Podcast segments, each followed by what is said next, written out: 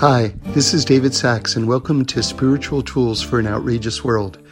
Every week we do a little couples therapy between us and God. It's a chance to deepen and explore our most important relationship. Okay, I'm glad you're here. I think we have one of our most modern discussions ever right now because when we discuss Korach, we're really talking about the state of the Jewish people today and really the state of the world today. What did Korach say that was so utterly eternal, so utterly modern and relevant to our understanding of each other and just what it means to be alive in this world today? So let's let's appreciate who Korach is, just give a brief background. He was absolutely one of the greatest among the Jewish people. He was a, a very, very close relative of Moshe and Aaron. Not only that, but he was wise. Not only that, but he was among those very, very select few whose job it was to carry the, the Ark of the Covenant. And so that was really the most holy elite among the Jewish people, and he had that role as well. Not only that, but he was the, I think, the single richest person among the Jewish people. He had dozens and dozens of donkeys packed, loaded with the keys to treasure chests. Okay? Just take a moment to appreciate that. Normally, the end of that sentence should have been dozens and dozens of donkeys loaded with gold. No, no, no, no, that's not it. Loaded with the keys to treasure chests. So he was holy, he was wise, he was from incredible lineage, he had all of these attributes, and yet he meets a horrible end. So, how are we to understand what exactly went wrong when he had so much going right for him? Okay, so he creates basically a civil war among the Jewish people. So, what is so utterly modern about Korach? In fact, it's probably only gotten louder in the modern age. He said, All of us are holy. All of us are holy. And so, Moshe, you're taking too much upon yourself because all of us have the truth. Okay, so now, now, now we're kind of getting to the discussion right now. So, how do you balance the truth of what Korach is saying which is that all of us were holy. All of us were at Mount Sinai. All of us received the truth. We have a soul within us which is a piece of God. So that is true. And Korach says such a thing. But at the same time, does that mean, therefore, that truth is whatever I say it is? In other words, moving forward, does that mean that I get to decide now what the truth is. Or, or does there remain an overarching truth which is symbolized by Moshe? Moshe then represents the truth, and you can't go against the ultimate truth. So, the reason why I think that this is such a modern discussion is because as society has become increasingly empowered in terms of one's individual choices, right? Just look at the landscape of the world today.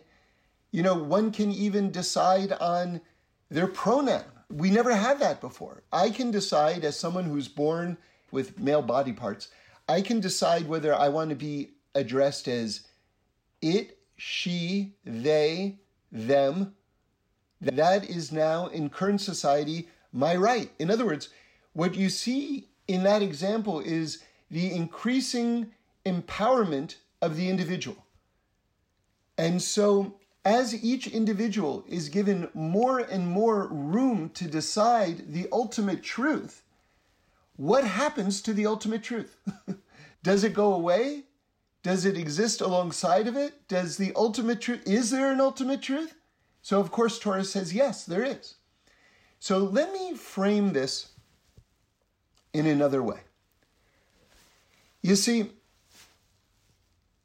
we li- I live in America, so I'm going to put it in terms of America and democracy, but really, it's just what I'm talking about is just people getting along with each other. And that's this word shalom. And in America, like I went to public school in New York City. And the example that I always like to, to give is, you know, this was very sort of emblematic of my my education growing up. Let's say you're in, I don't know, third grade or whatever it is, and the teacher gives out a poem, and then the teacher has everyone read it and then starts a discussion in the class. What's this poem about? So one person says, it's about an elephant. And another person says, it's about France. And another person says, it's about avocados, right? And the teacher says to each person, you're right, and you're right, and you're right. And everybody's right. And, and so America is quite fantastic in that it's given room for everybody to be right. Toward the end, that everyone should get along with each other and not tr- try to kill each other. So that is shalom, that's peace.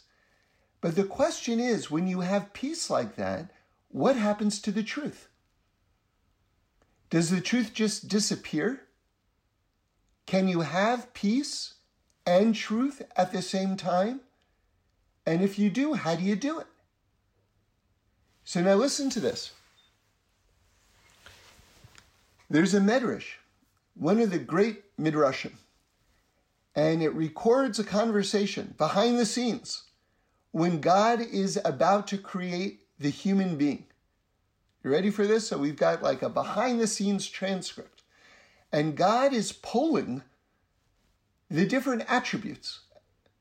And he asks, Chesed, kindness, should I create the human being? And Chesed, kindness, says yes, because human beings are going to do nice things for each other. Okay, great.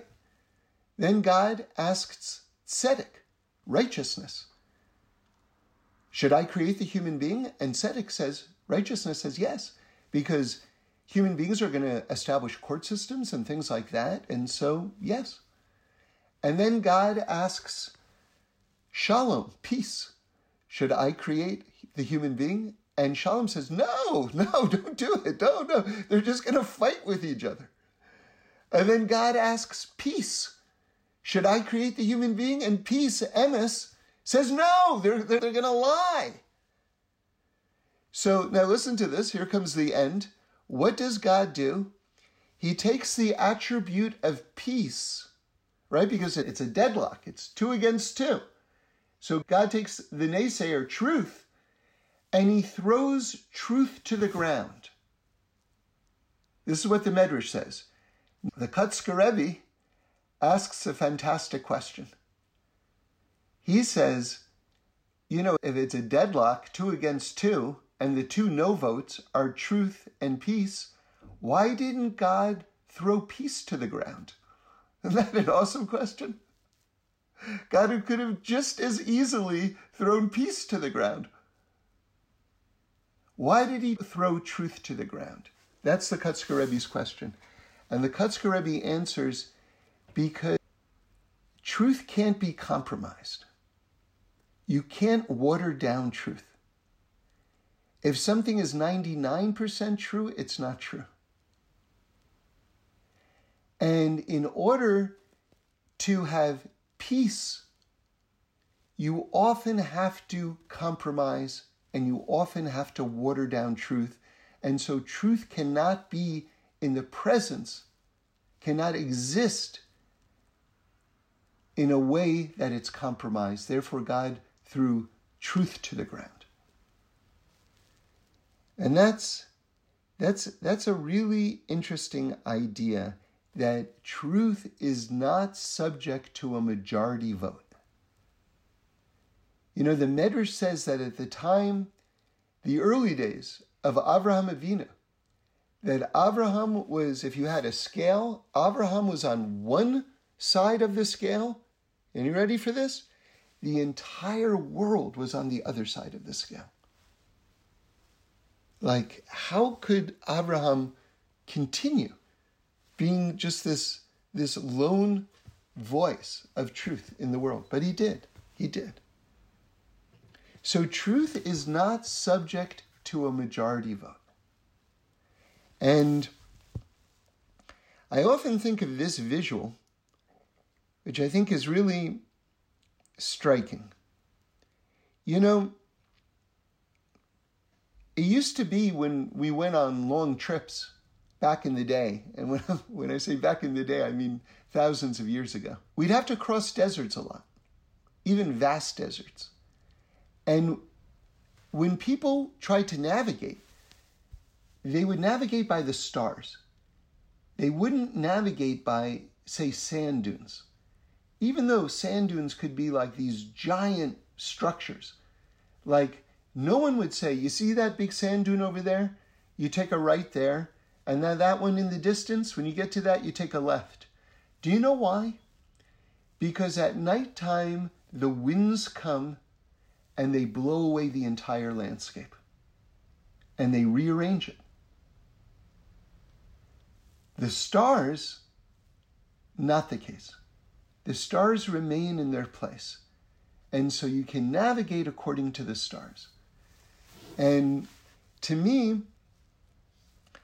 that's very representative of kind of like what it means to be a Torah Jew in contemporary society.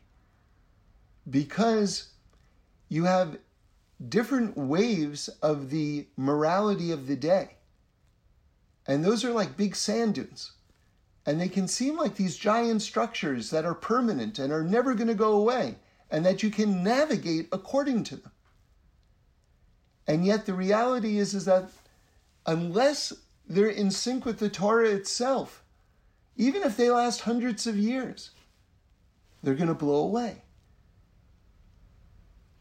So when we navigate our lives, what are we looking toward? The sand dunes or toward the stars? That's kind of the question. But now we have to do the other side of the question, which is that we have to get along with each other. we have to get along with each other. So, this is the great art form and the great skill to be a spiritually sensitive, present person. How do you maintain this attribute of truth while at the same time creating peace and living peace. So, so one thing that Reb Shlomo pointed out that I thought was really interesting is that peace does not mean that everyone has to be the same. That, that's kind of what people think, that everyone's got to agree. So, in order to have peace, which means I, I have to stop being me in order for there to be peace. But you can have lots of differences and still have peace. So true peace makes room for each other's differences and respects them, but at the same time, truth doesn't disappear from the picture. And the example that he gives, which I think is a beautiful one, is musical notes. So, so by peace, not everything has to be the same. Imagine looking at a musical score with all the different notes, and you say, they're all disagreeing. All these notes are disagreeing. I want there to be uniformity. So you know what would happen to Mozart? Here, this would be the new Mozart. Here's, here's what happens to Beethoven. Here, eh, all the music of the world all of a sudden disappears. So with music, what you have is you have differences, but at the same time you have harmony. You see, so differences can coexist with each other and even create something beautiful. And that's the example that Reb Shlomo gives. So again, the great challenge is how can peace and truth coexist with each other? So Korach takes on Moshe Rabbeinu. Korach says, We all have the truth who are you to impose the truth on us? But Moshe wasn't imposing anything. The greatness of Moshe, the reason why Moshe was the greatest prophet ever and will remain the greatest prophet ever, according to Jewish law, even when the Messiah comes, Mashiach, he will not be a greater prophet than Moshe. Right? That's our tradition. That's what Judaism states even Mashiach is not going to be a greater prophet than Moshe, which means the Torah remains for all time. It remains true for all time. And of course, everybody knows this, but I'll just tell you because it's just a beautiful illustration of this. The word for truth, emes or emet, is spelled aleph, mem, taf. What's so fascinating about that arrangement of letters? It's three letters, the first letter of the aleph Beis, the middle letter of the aleph Beis, and the last letter of the aleph Beis, right, of the Hebrew alphabet. Isn't that fascinating that the word truth is a continuum for beginning to end? Because, like the Kotzker Rebbe is saying, if something is true, it's 100% true and it's true forever. And you see that reflected in the arrangement of the letters itself. Remember, when God created the world, He created it out of the Hebrew letters. It's called Lashon HaKodesh, right? The holy tongue. And as Reb Shlomo said so beautifully, so poetically one time, when the wind rustles through the trees, the sound that it makes is in Hebrew, right? Just, just to tell you how it's the, the language of creation, and that's just another reflection of it. So Moshe wasn't adding anything. The greatness of Moshe was that he was like a clear lens, a clear window pane through which God just shined his message to creation. That's that's the greatness. So so when Korach sort of like accuses Moshe of trying to impose his will on the people, Korach, what are you talking about? Now, I want to say something in defense of Korach. You know, when we left Egypt, we left with gold and silver. So the Jewish people had money in the desert. They they didn't really have anything to spend it on, but but they had they had gold and silver. Not only that, but the Medrash says that when the man, the manna from heaven fell, that it fell with gemstones. That interesting? Not a very well-known Medrash. So there was quite amount of wealth among the Jewish people. So with that in mind, listen to the following. Korach symbolizes argumentation. And he's sort of like this cautionary tale about how if you allow arguments to foment in a community, in a family, it can rip the entire family or community apart. So it was this like very, very striking warning for all time to take argumentation very, very seriously and its negative consequences very, very seriously and to address them when they arise. So that's something everyone's got to learn. You, you can't let this type of division just kind of keep on going on its own because it, it, it's a cancer. It's a terrible cancer, and it, it'll it'll it'll it'll kill. It'll kill society. Okay. So, with that in mind, if Korach was destined, so to speak, I don't know if he was destined, but if he was destined to argue about something, here's my question Why not argue about money? money is a great thing to argue about. People love to argue about money. And there is certainly money there to argue about. Isn't it interesting that he creates his argument about who can be closest to God? I mean, I see something very, very beautiful there. And I see something like if you're just going to take an x ray of the Jewish people, the fact that that was the source of argumentation, I want to be closest to God. I want that. There's something very, very pure and beautiful there. Not only that, but the Berdichever brings, in the name of the Zohar, no less. You ready for this? Something very, very surprising. Now, Korach, the source of his argumentation, was that he wanted to be the Kohen Gadol, the high priest of Israel. That, that's the position that he wanted, and he felt because of who his father was in the birth order and everything like that, that it was due to him. And technically speaking, by the way, he was correct. But God had another plan. God said, no, no, no, I want it to be Moshe. Uh, I, rather, God said, I want it to be Aaron. So, you know, if you're a little bit cynical, you go, oh, that's like really convenient. the leader's brother gets the second most important position among the nation. Yeah, that sounds like nepotism to me. I'm sorry. Especially if you, let's just get out the family tree right now. Who's next in line? Me? And your brother's getting it? And he's not next in line? Excuse me. Excuse me. So, you know, you can sympathize with Korach a little bit, just in terms of him feeling like there was an injustice that was being committed. Of course, the simple answer is why was Aaron appointed? Not because Moshe wanted Aaron appointed and God answered Moshe's prayer. This is a point that the Or Chaim makes, by the way. I want to say that again. Aaron was not appointed because Moshe wanted Aaron appointed and God answered Moshe's prayer for Aaron to be appointed. That's not what happened. God wanted Aaron. Period end. Simple. It's God's world. God's doing it all. God wanted Aaron. Okay, great. Well, Korach sees things a little bit differently. Now, let me tell you what the Berditchever Rebbe says. He brings this amazing, amazing thing. Had Korach not created this big civil war, essentially, this big machlokas, this big argument,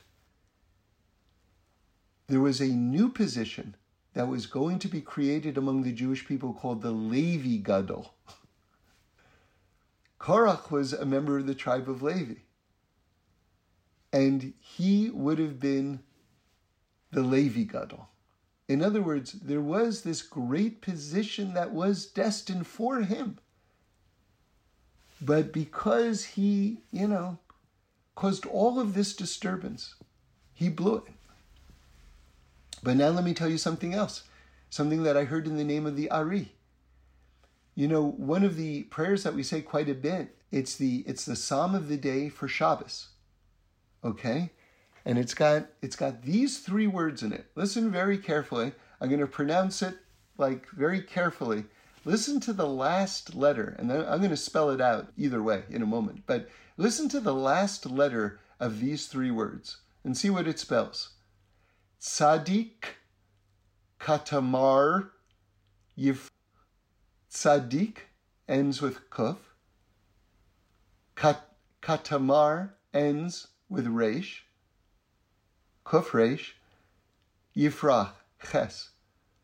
That spells Korach. and it means that a righteous person, a tzaddik, is going to blossom like a date palm. And the Ari derives from that the fact that Sadik Katamar Yifrach, that the last letter of each spells the name Korach, that in the future Korach is going to have this grand position of being Kohen Gadol. Because he wanted it so badly. And in the end, he actually gives up his entire life for it.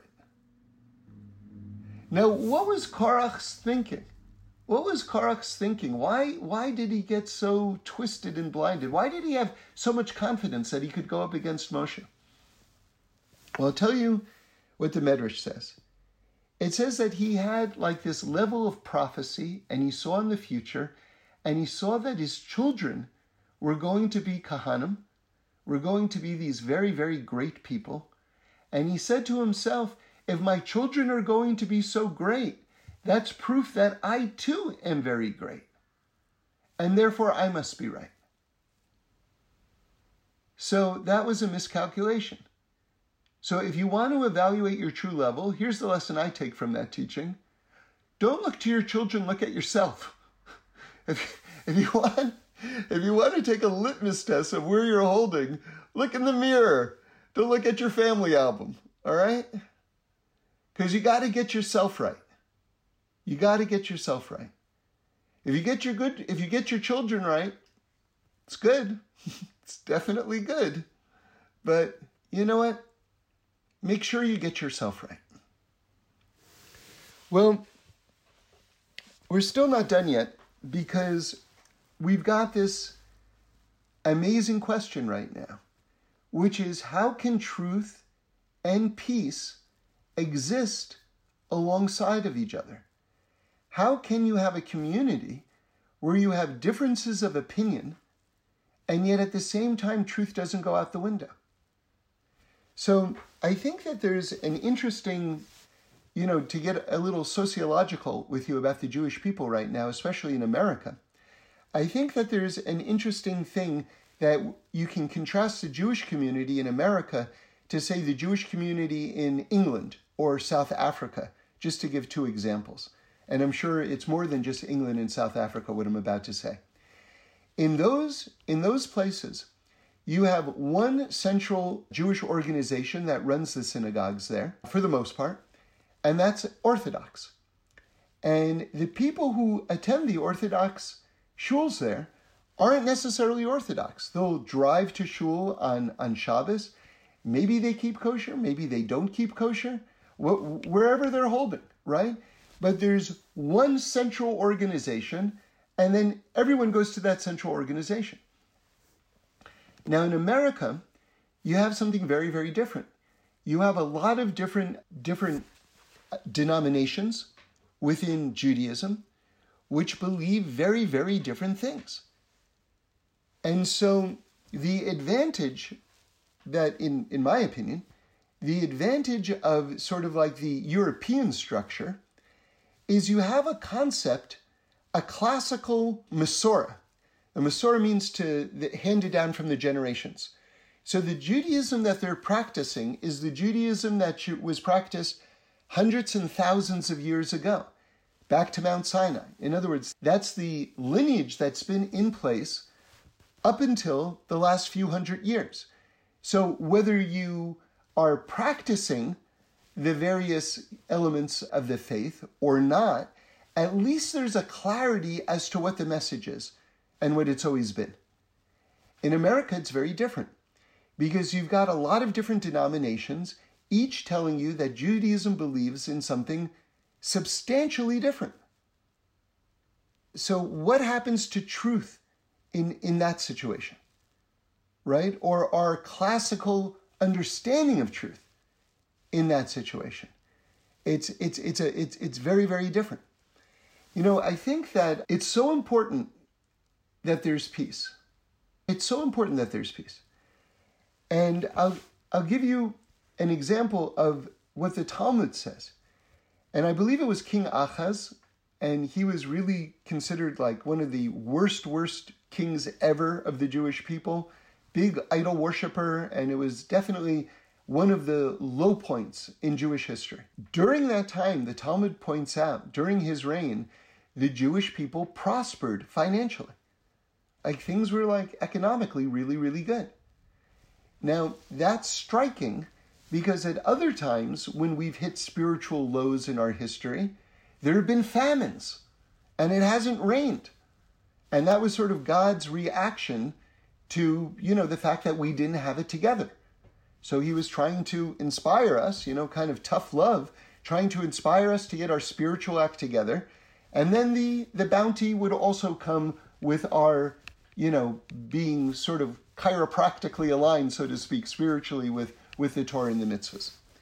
So it's striking then that during King Achaz's reign, that there was prosperity if he was this big idol worshiper. And the Talmud gives a very, very fascinating answer, very important answer. He says, Do you know why there was prosperity, even given like the idol worship of the time? Because the Jewish people were all getting along with each other. Because there was achdus, because there was unity among the Jewish people, we ourselves made this vessel where we could hold the divine Shefa, the heavenly bounty, because there was peace among us. So again, this tension between truth and between peace. How do you enact truth? How do you teach truth? How do you practice truth? While at the same time allowing the people around you the room to discover it and the room that they need to feel respected in their journey. That's that that is our question. And you know, I was I was learning this a few days ago, and this I don't know who this person is. I just know his name is Yosef, but he said something that blew my mind. Are you ready for this? Moshe, what do we say about Moshe? We say Torat Moshe, and we say Torat Emet. Do you know what that means?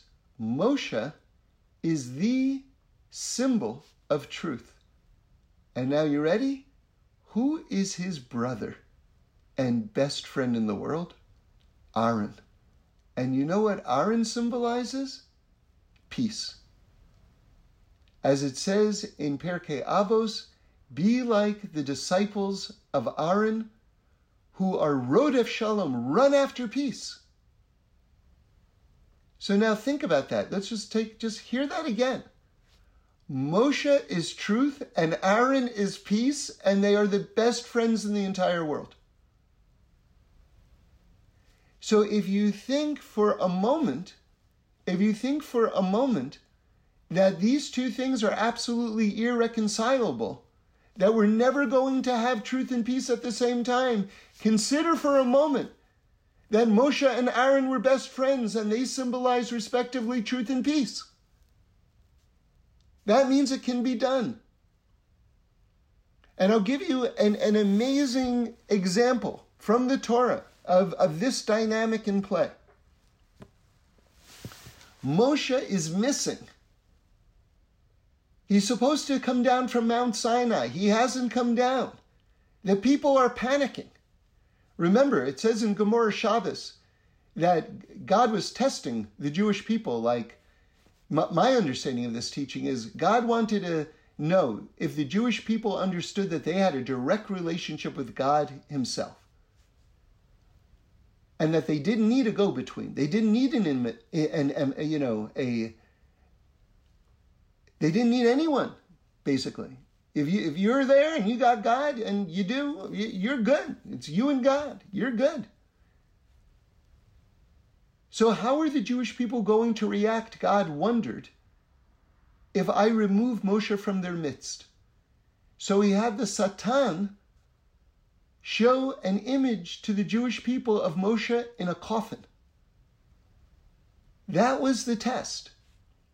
Are the Jewish people going to say, all right, this is tragic. We've lost the, the, the, greatest prophet in that, that will that ever was and ever will be.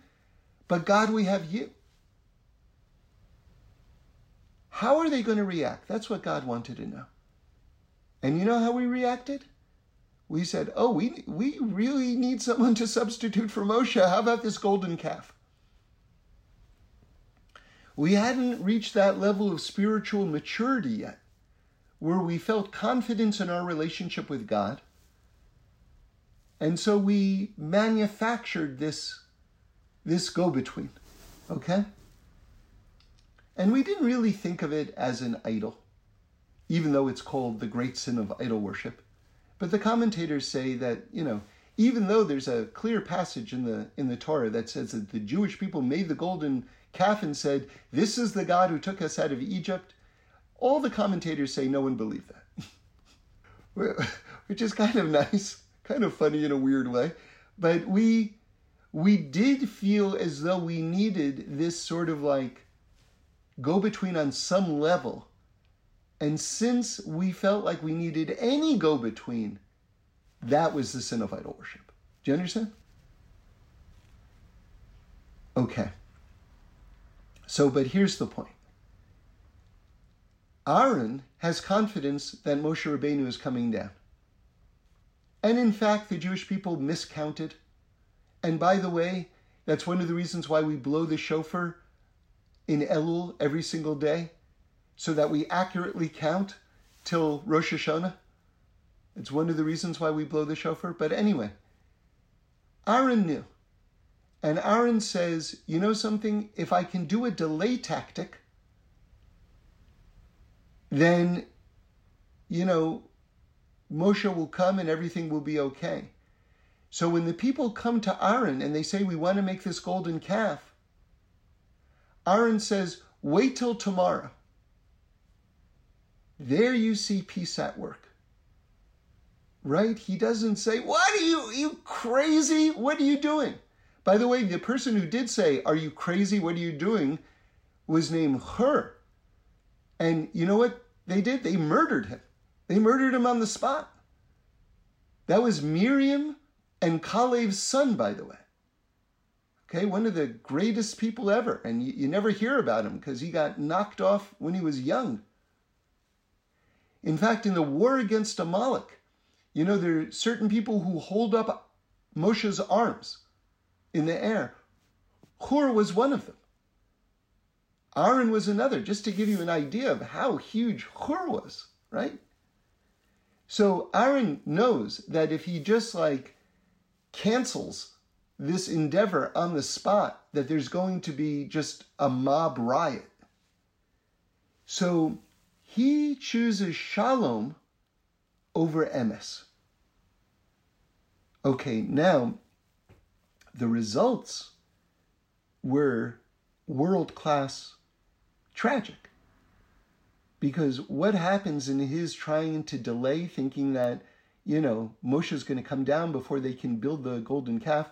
Building the golden calf wasn't his idea, it was their idea, but he's trying to delay them, thinking Moshe's going to come. So he says, okay, we'll do it tomorrow. Right? So he chooses shalom over emes. But but here's the bigger point. When Moshe comes down, and Moshe does come down, and he sees the golden calf, and he breaks the tablets, right? Why does Moshe break the tablets, by the way? Because the tablets contain, this is the Gemara I'm telling you right now, the tablets contain the line, don't have any gods other than Hashem. So Moshe feels like if he can rip up the contract before it gets signed by the Jewish people, the Jewish people won't be subject to the destruction that will come from breaking the contract. So a lot of people don't understand Moshe smashing the tablets. They think that it's an act of wrath on the part of Moshe against the people. Like, you, what are you doing? You don't deserve these tablets, and I'm going to smash them, and now you can't have them. That's not what's going on. The way the Talmud explains it is I am going to protect you. I'm going to rip up this thing before you sign it, and that you're liable to all the punishment that's going to come from having broken this. I'm going to save your lives right now by breaking these tablets. Okay, but what I'm really getting to is what does Moshe say to Aaron? What does truth say to peace when peace gets us into this pretty horrible situation? And you know what? The love between them never ceases.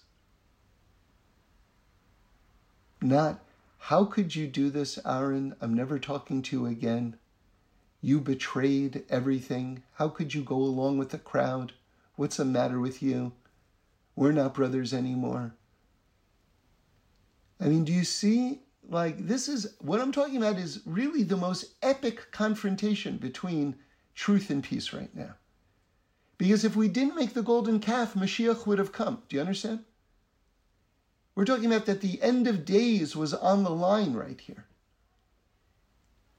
So, so, you know, you could imagine truth was furious at peace. Furious. So, what we have to do is maintain our integrity while having compassion and patience and sensitivity and respect for other people and not allow that to be this internal contradiction that brings us to a place of anger, God forbid. And it doesn't mean giving up on truth, but it also means running after peace. In my own life, and I don't even know when it happened or how it happened exactly, but there was a point in my life where I stopped trying to convince people of things, where I just shared my understanding of what is true. And and I I saw that all of a sudden I was a way more effective communicator than I was when I was trying to debate people. And let me tell you something when you're talking about Torah principles, you know what we say is Torah Chaim. The Torah is a Torah of life. If someone wants to accept the Torah, it has implications on their life. It's not just that every November 4th or whatever it is, I go into a voting booth and I check this box instead of that box. It means that if I accept these principles, which are true, that it's going to have to really impact the decisions that I make on a daily basis throughout the day, throughout my life. And can I tell you something? Someone is only going to do that if they want to do that. Otherwise, it's going to be a very short lived little flirtation with, with, with Torah. A person is really has to want to do that. Now, let me tell you the limitations of debate right now. My, my father, Olav Shalom, it's his yahrzeit this week.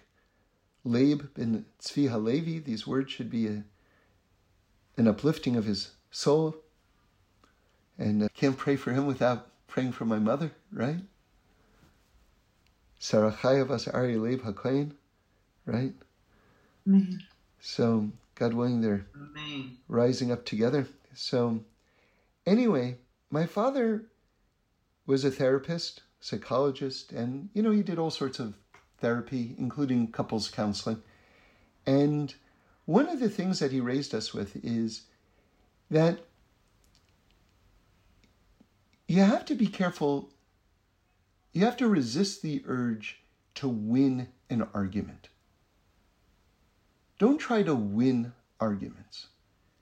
And what he said was for every winner, there's a loser. And you know what? After you lose an argument or you lose a series of arguments and between friends, between husband and wife, right? Between parent and children, after you lose a series of arguments, you know what happens? You start resenting the other person. So there's a concept where you can win the battle, but you lose the war. What's the war, so to speak? What's the greater goal? The greater goal is that the oneness of Hashem should be revealed, right? That we should embrace the ultimate truth that exists in the world. That, that's, that's the greater goal. But if you do it by snuffing out the light of another person or clipping their wings or whatever it is. Maybe you out argumented them, you know, or, you know, what a, maybe you won the argument, but then they don't feel good. Do you understand? Because they feel coerced. And when you feel coerced into doing something, you don't want to do it. Why would you want to do it? Anytime you pressure something, someone to do something that they don't want to do, it creates negativity. So, again, the idea is to inspire people to want to make that choice for themselves. That's the, that is the path that is long lasting. That's what builds the foundation of the world. So, if you share your truth and you say, This is what I believe, and you can actually articulate, you know, a, a, a, a, case for why that makes sense. And then you leave it up to the other person. The other person then has the room and the dignity to work with that and maybe even to accept it and strive toward it on their own. That's success. You know, I once heard that a the, the best type of business deal from the Torah perspective is where both parties leave the business deal feeling good. You know what I mean? It's not like the best business deal is wow, I made this staggering profit and that sucker, whoo, I got him. That is not that is not by the Torah's idea the best business deal. but one person profited exorbitantly. No, both sides have to leave the deal feeling good. And if it's true about the transaction of money, how much more so is it true about the transaction of truth itself? I'll, I'll never forget, I, I had a couple over years and years ago. And, you know, it was it was it was Friday night and it was time to wash for bread and not everyone who's you know hasn't been to a you know a traditional Shabbos table is is is necessarily familiar with that like how you wash and things like that and so so you know we we went to the kitchen and there was this couple and since the I knew the man he was a friend of mine so you know, I told him, take off your ring, your wedding ring, because the idea is that when you wash for bread, you don't want any kind of separation between the water and your skin. So you take off your ring and you wash, and that, that's, that's what it is. And I don't know who was sort of like showing his wife what to do, but whatever it is. So then we sit down back at the table, and he looks to his wife, and he sees that his wife didn't take off her ring. And he says, You didn't take off your ring? And I'm thinking to myself, this guy knows one thing and he's using it to hit his wife over the head with. You know? He knows one thing.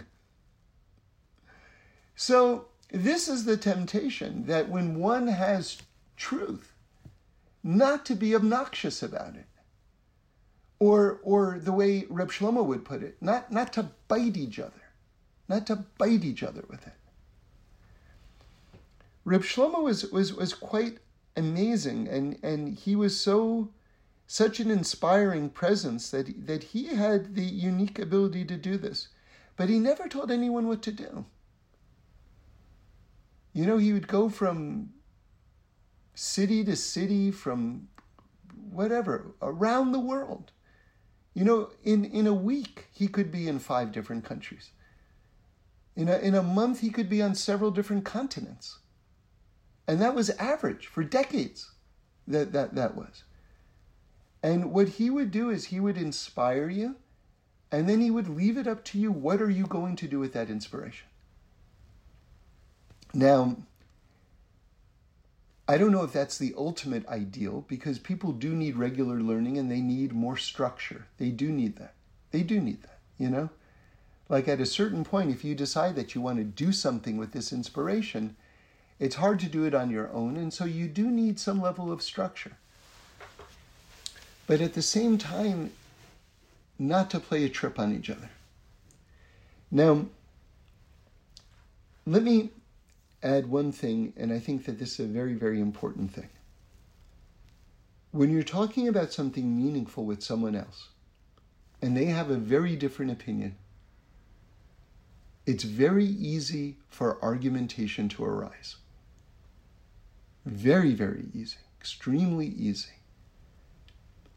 But if you understand the things that we're talking about today, you'll understand this next point, which is you personally have to take responsibility to know the difference between truth and ego.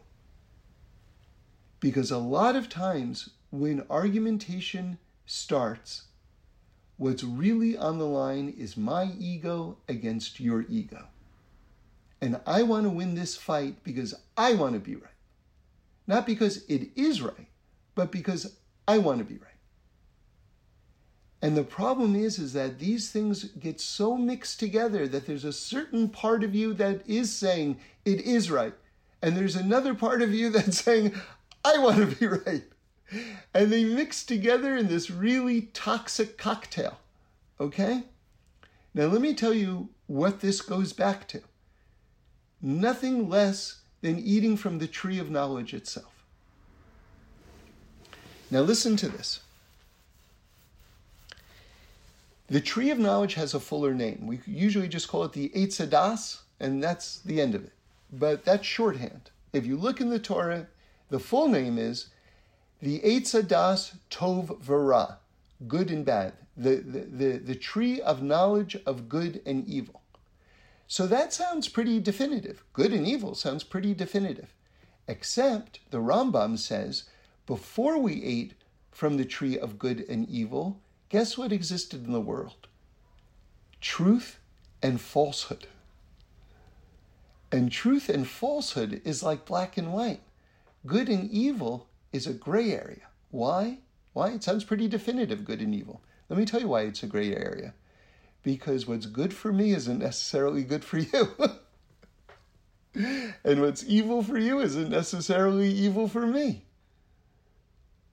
And now, all of a sudden, after we eat from the tree of knowledge of good and evil, morality becomes relativistic. Moral relativism. Which is, is it, is it the right thing to do? It depends. Is it true? Hmm, it depends.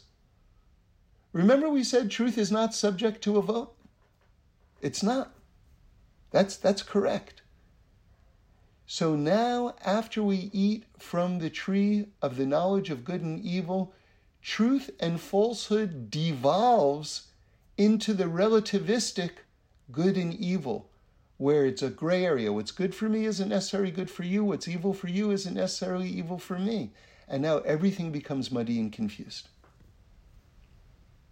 And that's why I can have an argument with someone where I'm really arguing about the truth, but you know what? I'm also really arguing at the same time that I want to be right because my ego is on the line right now, and I have to show that I'm smarter and better than you.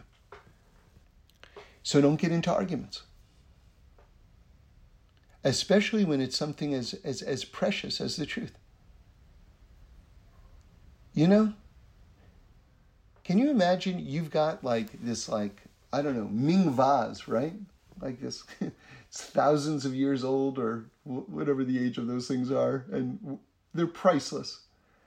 And you're you're you're you're in a museum, and someone is on the other side of this big room looking at some awesome painting, and you're like, "Yo, you got to check out this vase!" And you pick it up off the pedestal and you throw it across the room like when you're in the presence of like beauty, right? And history and authenticity, you're very, very careful around it. So it should be when you're speaking words of truth. There has to be a level of yira and respect. And if you have that yira and respect when you're discussing truth, you're not going to dare throw it across the room. In other words, you're not going to dare allow anger to become part of your presentation. I was having coffee with an old friend a couple of weeks ago, and they were telling me just this very sad tale about how they don't get along with their kid, and their kid accuses them of being just a, a, a horrible parent and telling the parent my friend, I hate you, and all the rest. I mean, you know, just every nightmare scenario, right? And I said, you know, we were just kind of talking about it. And I said, well, you know, you can't allow your kid to say things like that to you. You have to say something back. And they said to me, I do. And then they looked to me and they said, and after I do, then what? And without even thinking, I said, wait five years. and I, I, have been thinking about that answer ever since. I sort of shocked myself with that answer. I didn't even think about it, it just kind of came out of my mouth. But I think there's something to it, you know? Like, you know, when you have these discussions with people, don't expect this instant change on the spot. Maybe it'll come but you have to you have to give the other person the dignity and the room to work with it and so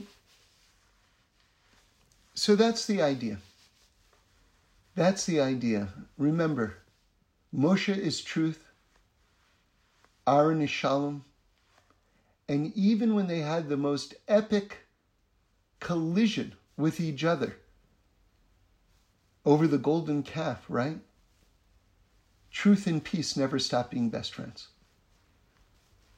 Truth never goes away. But let's make truth shine in people's eyes by showing what it means to connect with it. I'll just end with a personal story. When I, as you know, I didn't grow up keeping Shabbos or any of these things, and when actually when I went out to write for television out in Hollywood, I started down the path of Torah Judaism in a serious way. I grew up with parts of it. When I was 14, I started going to Reb Shlomo's, Reb Shlomo Carlebach Shul, which was across the street from my house. And but the congregation we were raised in was Reform, and uh, so I'm familiar with all the different branches of Judaism. By the way, Reform, Conservative, Orthodox, Hasidic, none of these words are in the Torah. You should know that. none of them are. Okay, so these are all sociological, anthropological terms that entered into our history along the way, right? We just have what we got at Mount Sinai. That, that's all we have. And and while I was, I remember like I started calling my parents. My parents were always very sad that I never called them. Like when I was in college and things like that, I never really called them. And now, before Shabbos, every week from my office, I was calling them. And they'd say, So, do you have any plans for the weekend? I'm, I'm like, Yeah, I'm going to go to this rabbi's house for dinner.